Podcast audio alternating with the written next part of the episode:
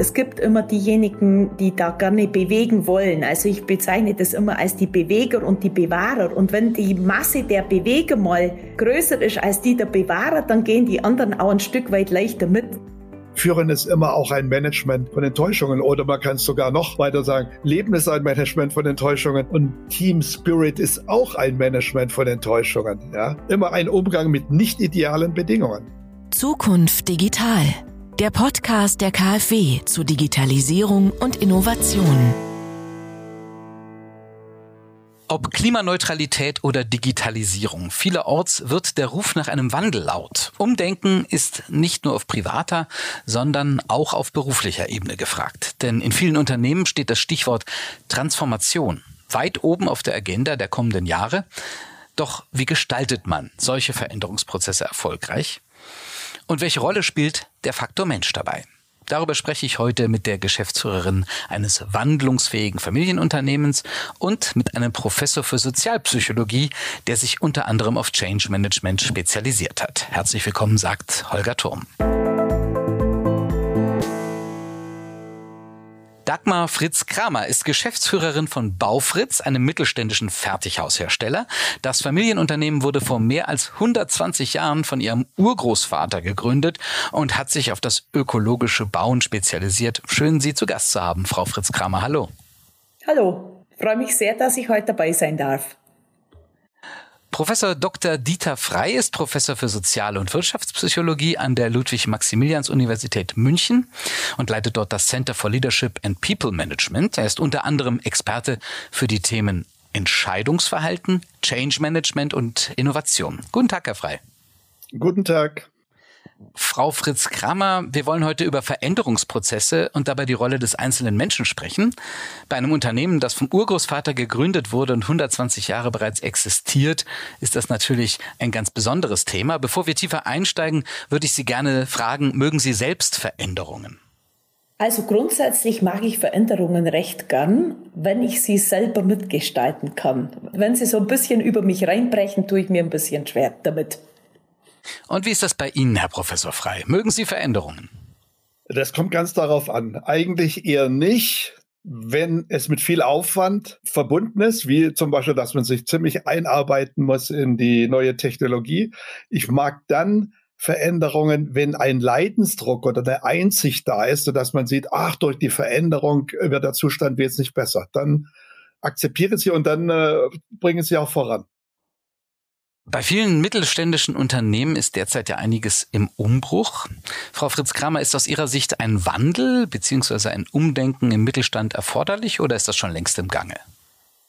Oh, ich denke, da ist schon ganz viel im Gange. Wir müssen uns ja täglich auf die neuen Situationen einstellen, gerade wenn man an die Themen in den letzten zwei Jahren denkt, äh, kam ja vieles auf uns zu, wo wir uns ganz schnell darauf vorbereiten mussten. Ich glaube, wir sind schon relativ anpassungsfähig geworden. Allerdings ist es so, so ein bisschen reaktiv. Also ich finde, äh, das aktive Gestalten, das kam jetzt, glaube ich, in den letzten Jahren noch ein bisschen zu kurz weil man gar nicht ins Nachdenken kam. Aber ich glaube, jetzt ist die Zeit, wo wir langsam auch so ins aktive Umgestalten kommen. Und da äh, fehlt das Handwerkszeug ein Stück weit, glaube ich. Das macht man so ein bisschen Learning by Doing im Mittelstand. Und äh, ich glaube, da gäbe es noch ein bisschen Verbesserungspotenzial. Herr Professor Frei, wie gut macht sich der Mittelstand Ihrer Meinung nach? Ja, ich glaube, wir alle stehen im Moment vor riesen Herausforderungen nach Pandemie, Krieg, Inflation, wirtschaftliche Rezession, die bevorsteht, Ängste. Und wir sehen das sowohl an der Universität wie in vielen Unternehmen, dass die Menschen total verunsichert sind, dass sie sagen, ich bin erschöpft, ich weiß nicht mehr, wie die Zukunft aussieht. Und es ist ganz wichtig, als Führungskraft die Menschen mitzunehmen, die Ganzheitlichkeit des Menschen zu betrachten. Wir, wir beginnen keine Sitzung ohne zu fragen, also keine Wochensitzung, wie geht's dir? Wie kommst du zurecht? Einfach damit die Leute sehen, ich kann auch meine privaten Probleme auch außerhalb der Arbeit hier ansprechen, was, mir Sorgen macht. Und es ist ganz wichtig, dieses anzusprechen und dann zu überlegen, wie können wir uns auch gegenseitig helfen und wie können wir die Herausforderungen, die wir in der Arbeit haben, gut äh, bewältigen. Das ist, glaube ich, eine ganz wichtige Führungsaufgabe im Moment, die Ganzheitlichkeit zu sehen, dass sich jeder gehört und gesehen fühlt und dass man ja Hilfe zur Selbsthilfe gibt, will ich es mal formulieren in der jetzigen Zeit. Wir kommen auf das Thema Führungskräfte in diesem Zusammenhang auf jeden Fall noch zu sprechen. Ich würde jetzt gern erstmal die Situation mit Blick auf Baufritz betrachten. Wie sehen Sie die Situation? Also ich sehe sie grundsätzlich positiv. Wir sind ja in einer Branche unterwegs, die zwar einem großen Wandel unterworfen ist, aber diesem Wandel natürlich auch gut begegnen kann. Wir sind natürlich ein nachhaltiges Unternehmen. Schon äh, viele Jahre arbeiten wir einfach auch in den Themen, die die Zukunft einfach auch ein Stück weit mit sich bringt. Wir arbeiten mit einem nachwachsenden Rohstoff. Wir überlegen uns schon lange das Bauen anders zu denken, als man das jetzt vielleicht aktuell tut. Also einfach auf die Zukunft hingerichtet. Und damit hätte ich so das Gefühl, wir sind im Moment nicht so schlecht unterwegs. Allerdings beschäftigen uns natürlich auch alle anderen Themen, also sprich die, das Thema Digitalisierung, wo äh, die Jungen natürlich ganz heiß drauf sind, die Älteren sich noch ein bisschen zurückhalten mit der Begeisterung. Also da haben wir natürlich schon Themen, wo einfach die, die unterschiedlichen Menschen auch mit unterschiedlicher Motivation an diese Veränderung rangehen. Und man muss natürlich auf alles, was von außen kommt, reagieren, aber auch eben äh, auf die Unsicherheiten im Unternehmen und der Menschen, die da drin arbeiten. Und die sind natürlich ganz, ganz unterschiedlich, die Sorgen, die die, die Menschen da haben im, in diesem Wandel. Und es ist, glaube ich, ganz wichtig, wie Sie sagen, dass man dieses mit den Menschen anspricht. Die total heterogenen Sorgen, Probleme, Sie haben Digitalisierung angesprochen, aber sie müssen auch laufend sich verbessern, dass man regelmäßig im Team fragt, weitere, also dass man die Probleme identifiziert und dann aber auch immer schaut, wo haben wir Lösungen, wo können wir uns helfen, wo müssen wir besser werden. Ich glaube, das beruhigt die Menschen auch, dass sie die, die Probleme nicht in sich reinfressen müssen, sondern dass man darüber reden kann. Immer natürlich, das höre ich bei Ihnen sofort raus, lösungsorientiert. Ja, also wir verbinden Probleme immer mit Lösungen. Also der Faktor Mensch ist ja jetzt schon mehrfach zur Sprache gekommen. Das heißt ja immer, der Mensch ist ein Gewohnheitstier, er verändert sich nicht gern, sich verändern sollen, Herr Professor Frey, ist das eine. Sich verändern wollen ist ganz was anderes. Wie sehen Sie als Psychologe diese aktuelle Situation und die Herausforderungen, die sich da auch an Führungskräfte stellen? Also ich sage ja immer, wer Leistung und Veränderung fordert, muss Sinn bieten. Also das heißt, die Sinnfrage ist eine ganz entscheidende Frage. Das heißt, gelingt es mir, und Führen ist ja auch zu 80 Prozent Kommunikation, gelingt es mir, meine Leute zu überzeugen, warum man sich ändern muss und wozu das gut ist. Und ich gehe da immer von einem Dreieck aus für ein erfolgreiches Unternehmen. Wir reden von einer Exzellenzkultur. Wir wollen top sein, exzellent, hohe Qualität, Innovation, nachhaltig. Aber ich gehe als zweite Kultur auch eine Kultur von Wertschätzung, humanistische Grundlagen. Das heißt, dass der Mensch sich ernst genommen fühlt. Und zum, die dritte Säule in dem Dreieck ist ethikorientierte Führung, also Vorbild, Verantwortung, Verpflichtung, Vertrauen. Und die Kunst von Führung ist, ist Exzellenz mit Menschenwürde, zusammenzubringen oder Exzellenz mit Ethik zusammenzubringen und die Menschen zu überzeugen, dass man nur dadurch erfolgreich bleiben kann. Wenn der Mensch sich nicht geachtet fühlt, würde er auch nie Qualität und Spitzenleistungen und Innovationen bringen. Frau Fritz-Kramer, wie sieht es denn aus mit Exzellenz und Ethik und mit Führungskraft als Vorbild? Haben Sie Visionen? Können Sie Ihre Mitarbeiter und Mitarbeiterinnen mitnehmen? Also ich halte das für das Allerwichtigste, dass es auf jeden Fall gelingt, den äh, Mitarbeitern, den Menschen im Unternehmen eine Perspektive aufzuzeigen, wo es denn hingehen soll. Also ohne Ziel und ohne sinnvoll verstandenes Ziel bewegt sich niemand. Also wenn ich nicht sage, ich möchte zu diesem Ufer fahren, dann fahren wir alle irgendwo hin, aber nicht dahin und wir fangen auch nicht an zu fahren. Also ich glaube einfach, dass es muss schon gelingen und das versuche ich natürlich auch, diese Zielrichtungen ein Stück weit auch äh, gut zu beschreiben und aufzuzeigen und was damit verbunden sein muss, warum wir das machen, warum der Weg dahin gemacht werden muss. Und ich hoffe natürlich auch, dass meine Mitarbeiter da ein bisschen was auch dazu beitragen, weil schlussendlich ist ja auch dem Unternehmer oft nicht so ganz klar, wo es hingehen muss.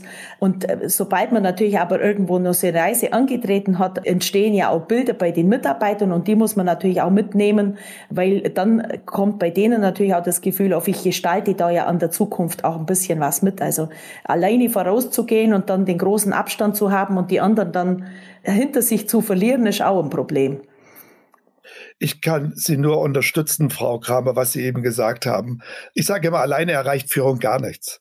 Man braucht das Team, das man mitnehmen muss. Und oft braucht man auch die Multiplikatoren im Team, die der Führungskraft vielleicht auch sagen, wo die Führungskraft falsch liegt. Also das heißt, wir brauchen, ich nenne es mal, eine hierarchiefreie Kommunikation, wo das Argument zählt und nicht die Position, die jemand hat.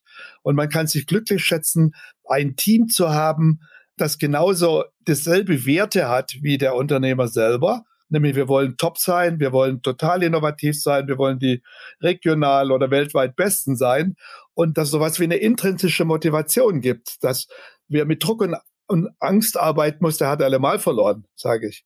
Ich muss die Leute beteiligen und die sollen auch ihre Meinung permanent sagen können, wenn sie Verbesserungsvorschläge haben. Jetzt hat Herr Professor Frey schon vorhin den Kulturbegriff in die Debatte eingeführt. Er sprach gar von humanistischer Kultur. Wie wird das bei Baufritz denn umgesetzt? Haben Sie da Methoden, die Sie anwenden?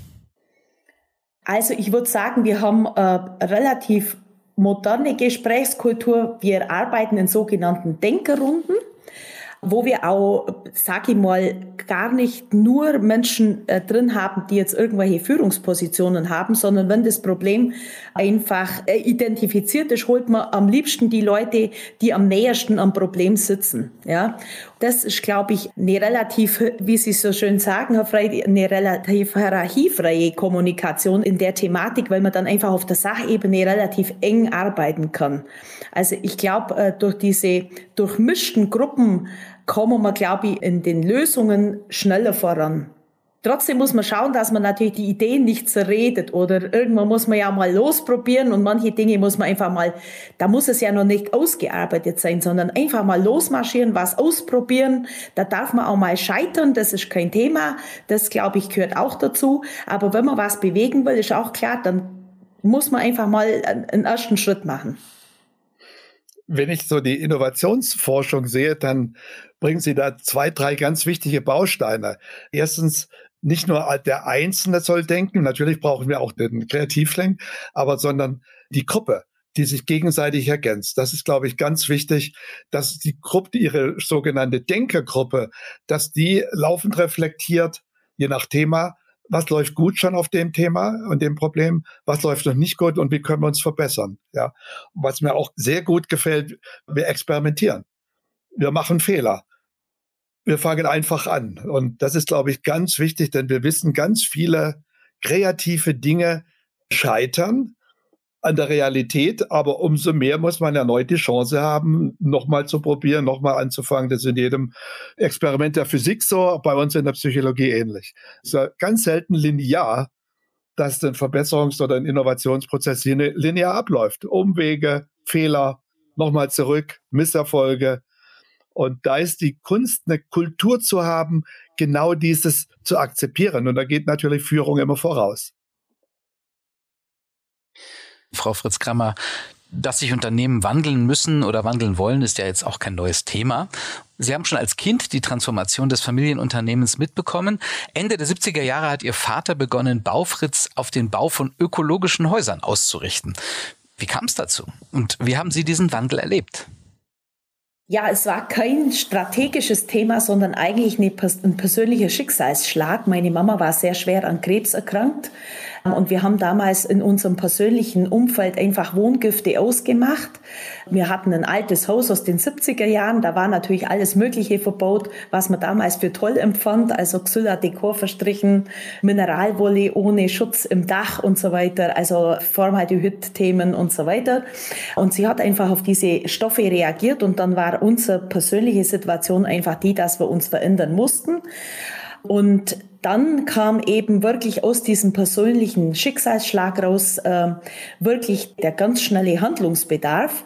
Ähm, und dann haben wir versucht, einfach Alternativmaterialien zu suchen, uns alternativ zu versorgen. Ähm, wir haben, äh, waren die Hardcore-Ökos im Dorf haben dann Klärteich, Komposttoilette, schwarze Schläuche auf dem Dach, also so richtig äh, wild, ja. Nichtsdestotrotz war uns klar, wir müssen uns da verändern und haben dann ein Stück weit auch die ganze Firma mitgezogen. Also Mitarbeiter haben dann im Keller Ökogemüse verkauft und also es war richtig lustig. Und das waren so die Anfänge, aber die Überzeugung, dass sich was ändern muss und dass wir in der heutigen Welt, wie wir sie heute bauen und wie wir heute Lebensmittel konsumieren, dass das so nicht mehr passieren darf, das war bei allen äh, sehr präsent. Und damit war auch dieser Sinn des Wandels, glaube ich, im Unternehmen sehr stark spürbar. Und da hat sich ein Stück weit eine Eigendynamik dann entwickelt. Also ähm, wie gesagt, also Leute aus dem Unternehmen haben ihr privates Umfeld dann auch umgestaltet. Die haben auch dann mit Öko-Dämmstoffen gedämmt und es gab ja damals auch noch nichts, aber hat man halt selber gebastelt und also es war so eine Eigendynamik und ich glaube, natürlich ist so ein Schicksalsschlag, glaube ich, nur ein Beschleuniger für so mega Themen, ja, die, die sowieso so, so ein bisschen da sind. Und äh, ich glaube, das kann dann auch wirklich, äh, so schlimm solche Sachen sind, dann auch zu einem, zu einem wirklich schnellen und, und vielleicht auch positiven Wandel führen. Sie sagen Hardcore-Öko, heute könnte man ja rückwirkend betrachtet sagen Trendsetter. Denn das, was Sie damals äh, betrieben haben, ist heute fast schon gang und gäbe. Seit 2004 sind Sie nun selbst Geschäftsführerin von Baufritz. In dieser Zeit haben Sie die Firma neu positioniert. Die Fertighäuser von Baufritz sind inzwischen nicht nur für ihre Nachhaltigkeit bekannt, sondern auch für ihre Funktionalität, ihr Design. Wie lief denn dieser Veränderungsprozess? Also wie konnten Sie die Belegschaft von diesem Wandel überzeugen? Klingt ja so, als ob sie offene Türen einrannten. Ja, ein bisschen schon, weil wir dürften natürlich auch ein schönes Wachstum haben. Das heißt, die Firma konnte sich neue junge Kräfte leisten, wie mich oder meine Kollegen. Und wir bringen natürlich eine andere Sichtweise auch ins Unternehmen ein. Wenn da jüngere Menschen reinkommen, die finden dann diese Birkenstock-Architektur, sag ich mal, die wir damals gebaut haben, die fanden wir dann irgendwie nicht mehr so sexy und haben gesagt, also das Material ist ja toll, aber es sieht irgendwie ja äh, irgendwie schon ein bisschen altbachen aus und wir sollten da ein bisschen frisches Design reinbringen. Und ich glaube, jede Generation baut natürlich dann auch die Welt ein bisschen so, wie sie sie gern hätte. Und wir fanden diese Ökothemen natürlich exakt genauso wichtig und spannend, haben das aber einfach in neue Formen gepackt. Und ich glaube, deswegen fiel dieser Wandel dann auch in der Firma relativ leicht, weil ich natürlich auch in meiner Generation sehr viele äh, Mitarbeiter und Kollegen hatte, die das, die das ähnlich sahen als wie ich, ja, die, die, die mit meiner Generation natürlich auch ein Stück weit den Wandel betreiben. Gab es denn auch Leute, die gegen den Wandel waren, also Menschen, die sie nicht mitnehmen konnten? Ich glaube, also der Herr Professor Frey hat das vorher, glaube ich, ganz gut gesagt. Es gibt immer diejenigen, die da gerne bewegen wollen. Also ich bezeichne das immer als die Beweger und die Bewahrer. Und wenn die Masse der Beweger mal größer ist als die der Bewahrer, dann gehen die anderen auch ein Stück weit leichter mit. Natürlich tut man sich auch leichter, wenn man einen Erfolg dann auch nachweisen kann. Also wir haben dann diese modernen Häuser dann auch mal vermarktet. Die fanden dann natürlich auch Gott sei Dank ein bisschen äh, Feedback und guten Anklang. Und wenn natürlich so ein bisschen Rückenwind aus dem Erfolg noch mitkommt, dann kriegt man natürlich auch wirklich äh, die Leute und auch die Zweifler ein Stück weit besser äh, bewegt. Das ist ja ganz klar. Hätten wir da einen Misserfolg gehabt, wäre es sicher schwieriger geworden, die mitzunehmen. Herr Professor Frei, bei Frau Fritz Kramer klingen diese Veränderungen eigentlich sehr einfach. Hat sie jetzt großes Glück oder sind Veränderungen gar nicht so schwer, wie es manchmal heißt? Hm, vermutlich äh, ein bisschen Glück, aber mehr, glaube ich, ihre Persönlichkeit und das Produkt. Ich habe das Gefühl, dass sie die Leute begeistern konnte oder die Firma konnte die Leute begeistern, dass sie Herzblut am Produkt hatten und dass sie auch Herzblut entwickelt haben, wir wollen Dinge verbessern. Und ich hatte das Gefühl äh, von dem, was Frau Kramer beschrieben hat, dass die Leute uns auch alle stolz zur Firma kamen und sagen, ja, wir bieten eigentlich Lebensqualität und wir setzen das auch im Privatleben um. Und wenn man dieses Glück hat, dass die Leute die Werte teilen, dann gibt es ja auch das Sprichwort, Erfolg nährt den Erfolg, dass es dann natürlich leichter fällt, eine Teamkultur zu haben, wo man sich ständig entwickeln will, wo man stolz ist, dass man zu den Vorreitern, zu den Trendsettern gehört. Und äh, das ist natürlich die, ja, die Kunst auch von Führung, ja, so dass sich viele Dinge dann verselbstständigen.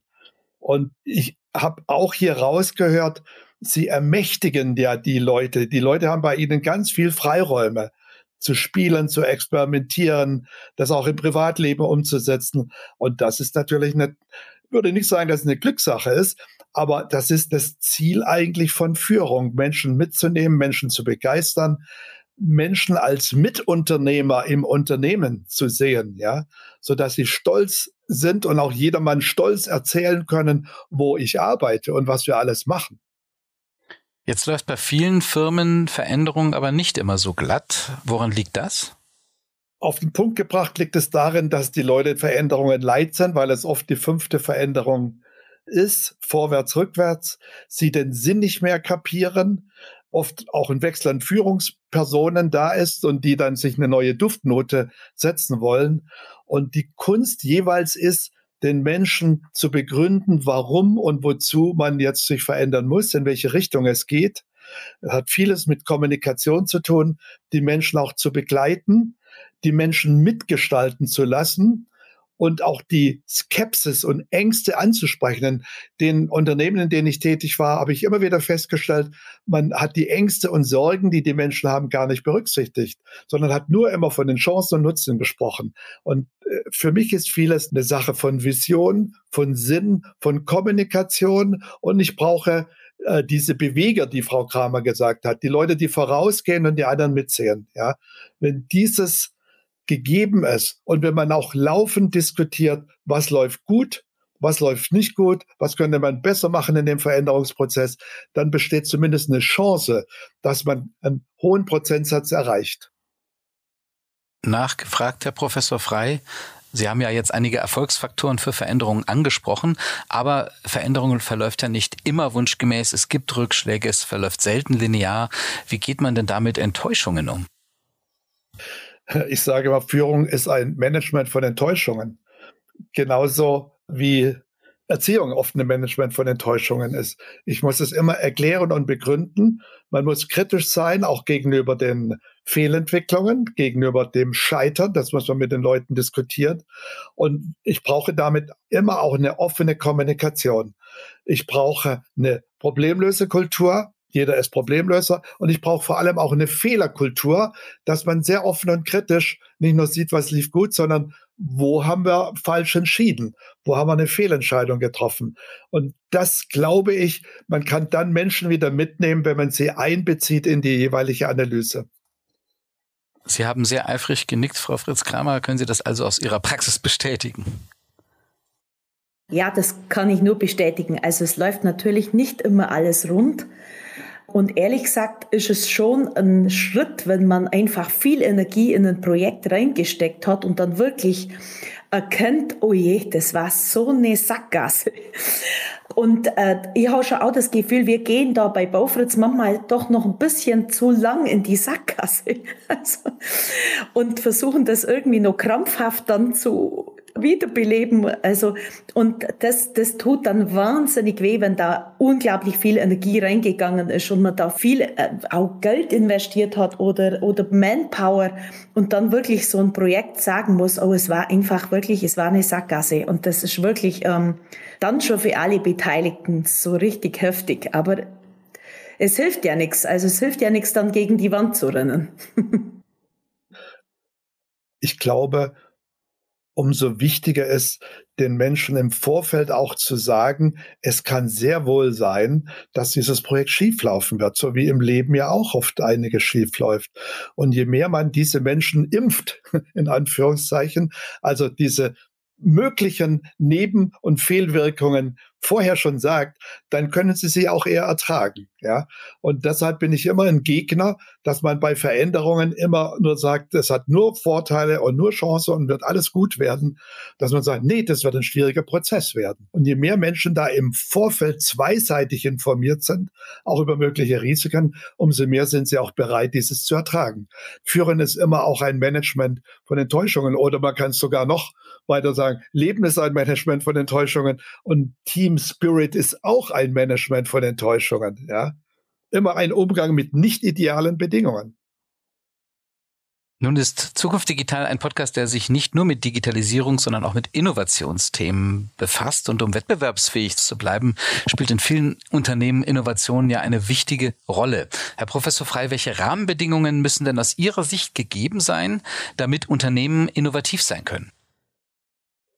Auf den Punkt gebracht nenne ich drei Rahmenbedingungen. Einerseits, ich muss den Spirit haben, wir wollen excellent sein, top sein, innovativ sein.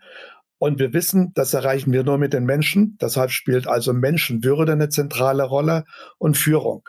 Und um ein sogenanntes Center of Excellence zu werden, brauche ich eine Problemlösekultur. Das heißt, Probleme verbinden wir mit Lösungen. Eine Fehlerkultur, aus jedem Fehler lernen wir.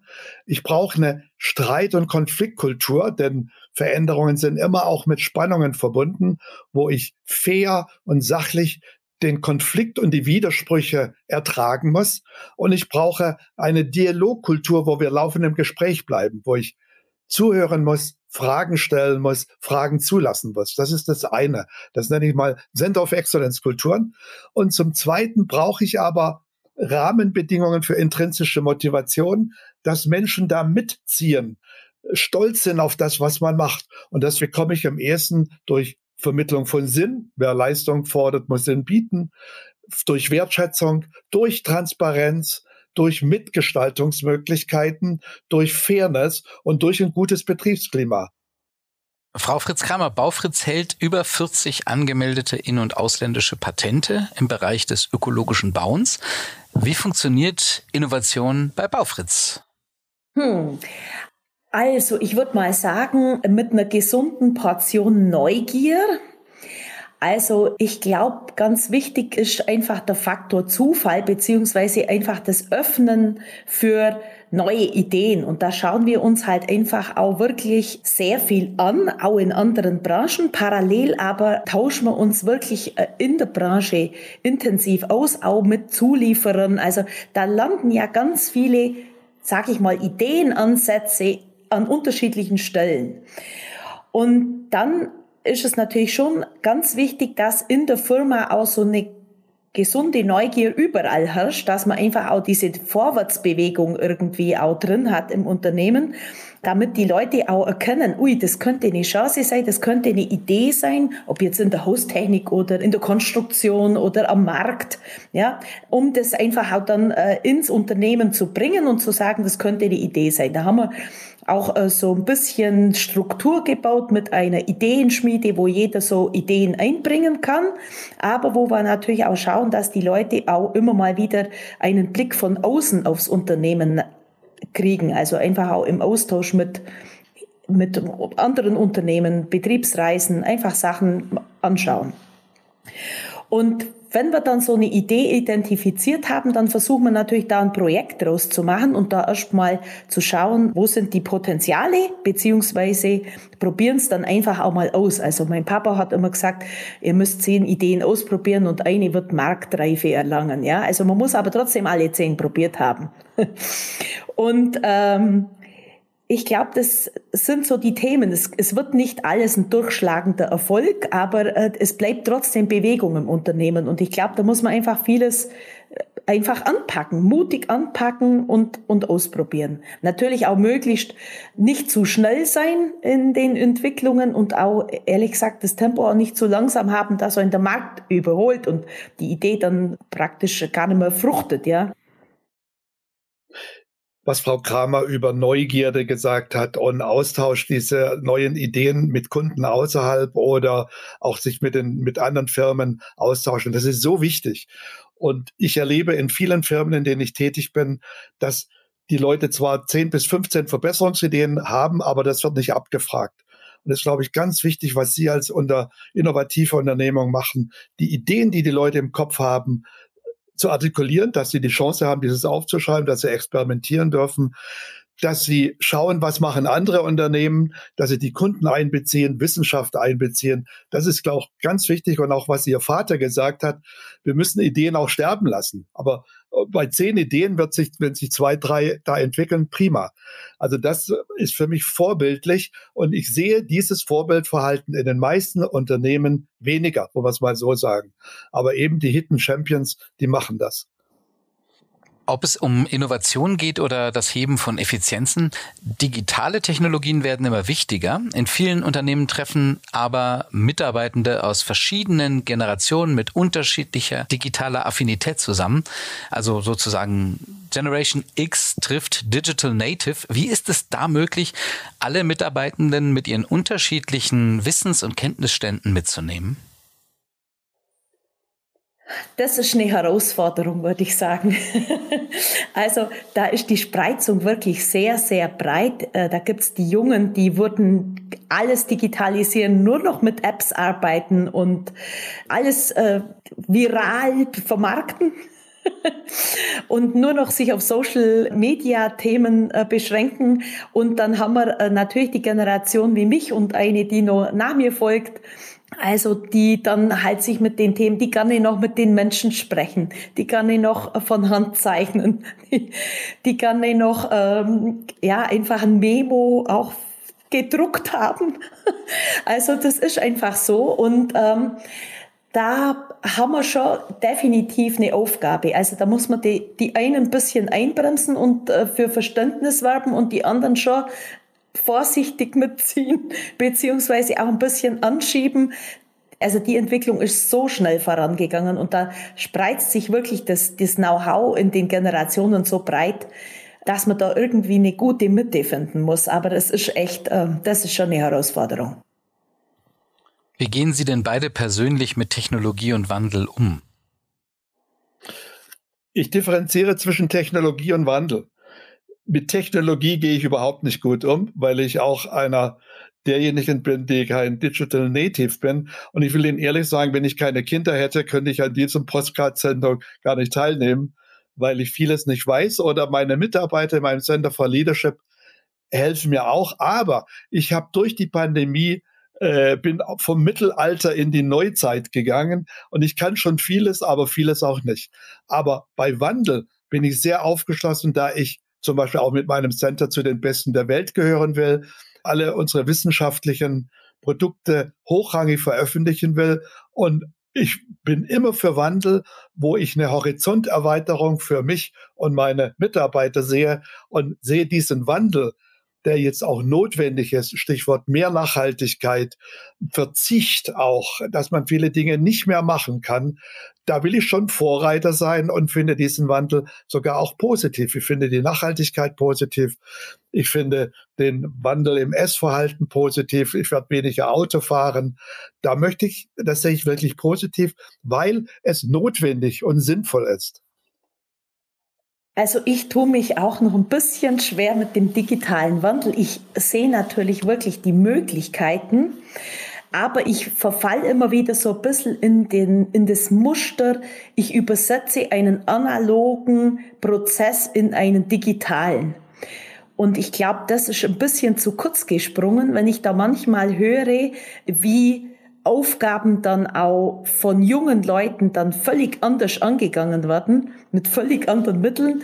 Da ist meine Kreativität auch ein Stück weit begrenzt durch das, was ich kann, ja, also wie ich denke. Und das mag ich schon. Ich gehe gern damit um, aber ich greife auch am allerliebsten trotzdem gern zum Stift. Ich schreibe gern von Hand und ich zeichne gern von Hand und ich glaube, das werde ich ehrlich gesagt auch nicht mehr ablegen können. Aber natürlich die Rahmenbedingungen, die wir jetzt haben und die wir jetzt ja auch durch diese Zeit ganz schnell gelernt haben, äh, auch schätzen zu lernen. Ich glaube, das wird auch nicht mehr verschwinden und das wird sich auch weiterentwickeln und äh, es wird sich auch vereinfachen. Also wenn ich noch denke, eine Videokonferenz vor sieben Jahren war auch noch deutlich komplizierter, äh, als wir das heute haben. Das ist ja alles wie telefonieren mittlerweile. Also das kann jeder und ich glaube, das wird auch, die, die Technik wird sich auch so wandeln mit Sprachsteuerung allem drum und dran, dass, das, dass die Hürde dahin gar nicht mehr so groß ist, auch für die ältere Generation. Ja, Sie sprachen gerade Rahmenbedingungen an, Frau Fritz Kramer. Die sind ja im globalen Zusammenhang gerade sehr herausfordernd, von der digitalen Transformation über Klimaneutralität bis auch zu weltweiten Abhängigkeiten. Wie geht Baufritz damit um?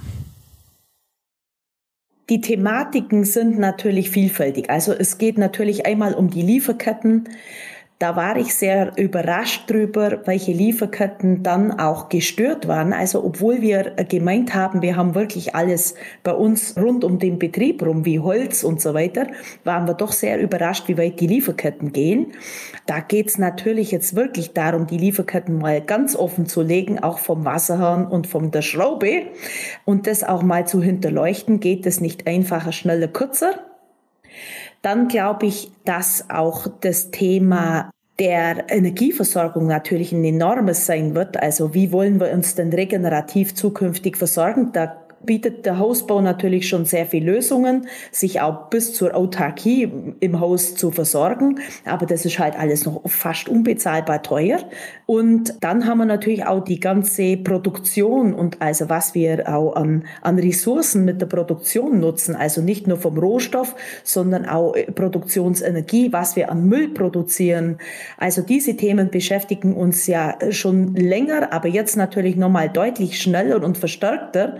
Also wir wollen 2025 Zero Waste Betrieb sein, sind seit 2018 CO2-neutral. Also das heißt, wir sind schon auf dem Weg, aber da gibt es natürlich noch viele Baustellen und die gilt es natürlich jetzt noch in schnellerem Tempo anzugehen. Das sind eine Menge Baustellen, von Lieferketten über Energiesicherheit bis hin zu der von Ihnen erwähnten CO2-Neutralität. Herr Professor Frei, angesichts dieser Stichworte fühlen sich Mitarbeitende möglicherweise verunsichert. Was können Führungskräfte tun, um ihren Mitarbeitenden Sicherheit zu geben? Und dann natürlich auch an Sie, Frau Fritz Kramer. Wie machen Sie das bei Baufritz?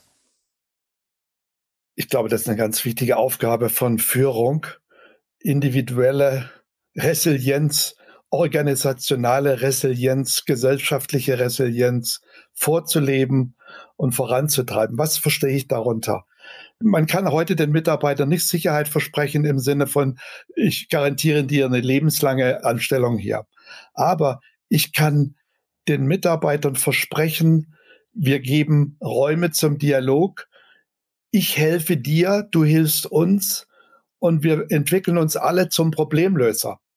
Die ganze Entwicklung der Menschheit war immer eine Entwicklung, wo Probleme gelöst werden mussten, wo man sich anpassen musste an neue Entwicklungen.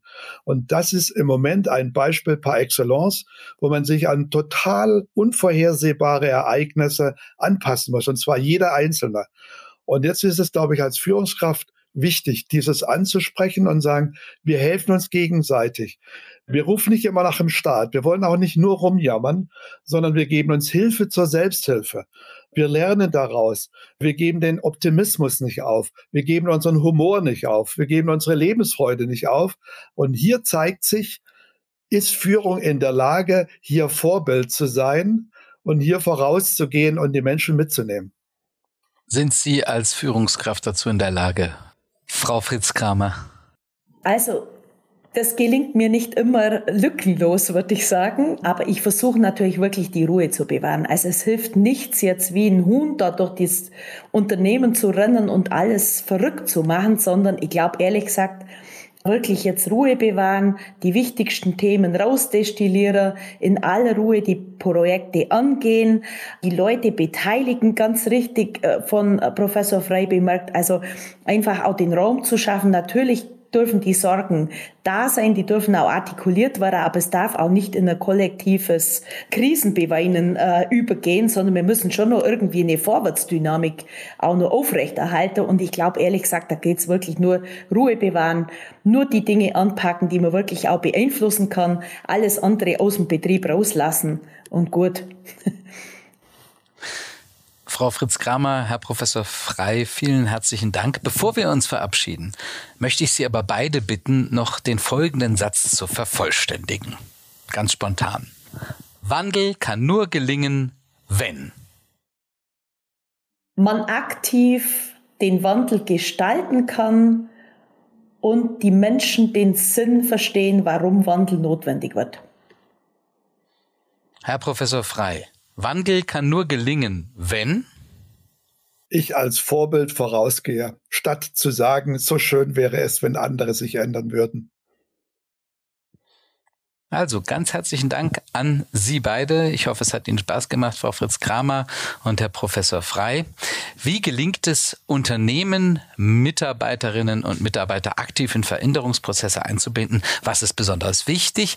Darüber haben wir heute mit dem Sozialpsychologen Dieter Frei und Dagmar Fritz Kramer, der CEO von Baufritz, geredet. Herzlichen Dank Ihnen für das Gespräch.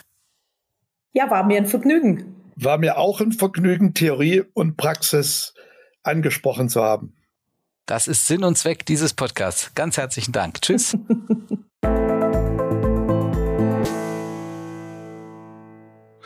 Wie können sich Unternehmen erfolgreich neu ausrichten? Welche Rolle spielen Innovationskraft und digitale Technologien? Ich spreche in der kommenden Folge mit Dr. Ludwig Mons, Vorstandsvorsitzende des Druckmaschinenherstellers Heidelberg, und der Innovationsexpertin Frau Prof. Dr. Katharina Hölzle, Leiterin des Instituts für Arbeitswissenschaft und Technologiemanagement der Universität Stuttgart. Ich freue mich auf die kommende Folge. Bis dahin. Das war Zukunft Digital. Wollen auch Sie Digitalisierung oder Innovation in Ihrem Unternehmen vorantreiben? Informationen zur Förderung finden Sie unter kfw.de/digitalisieren slash und kfw.de/innovation.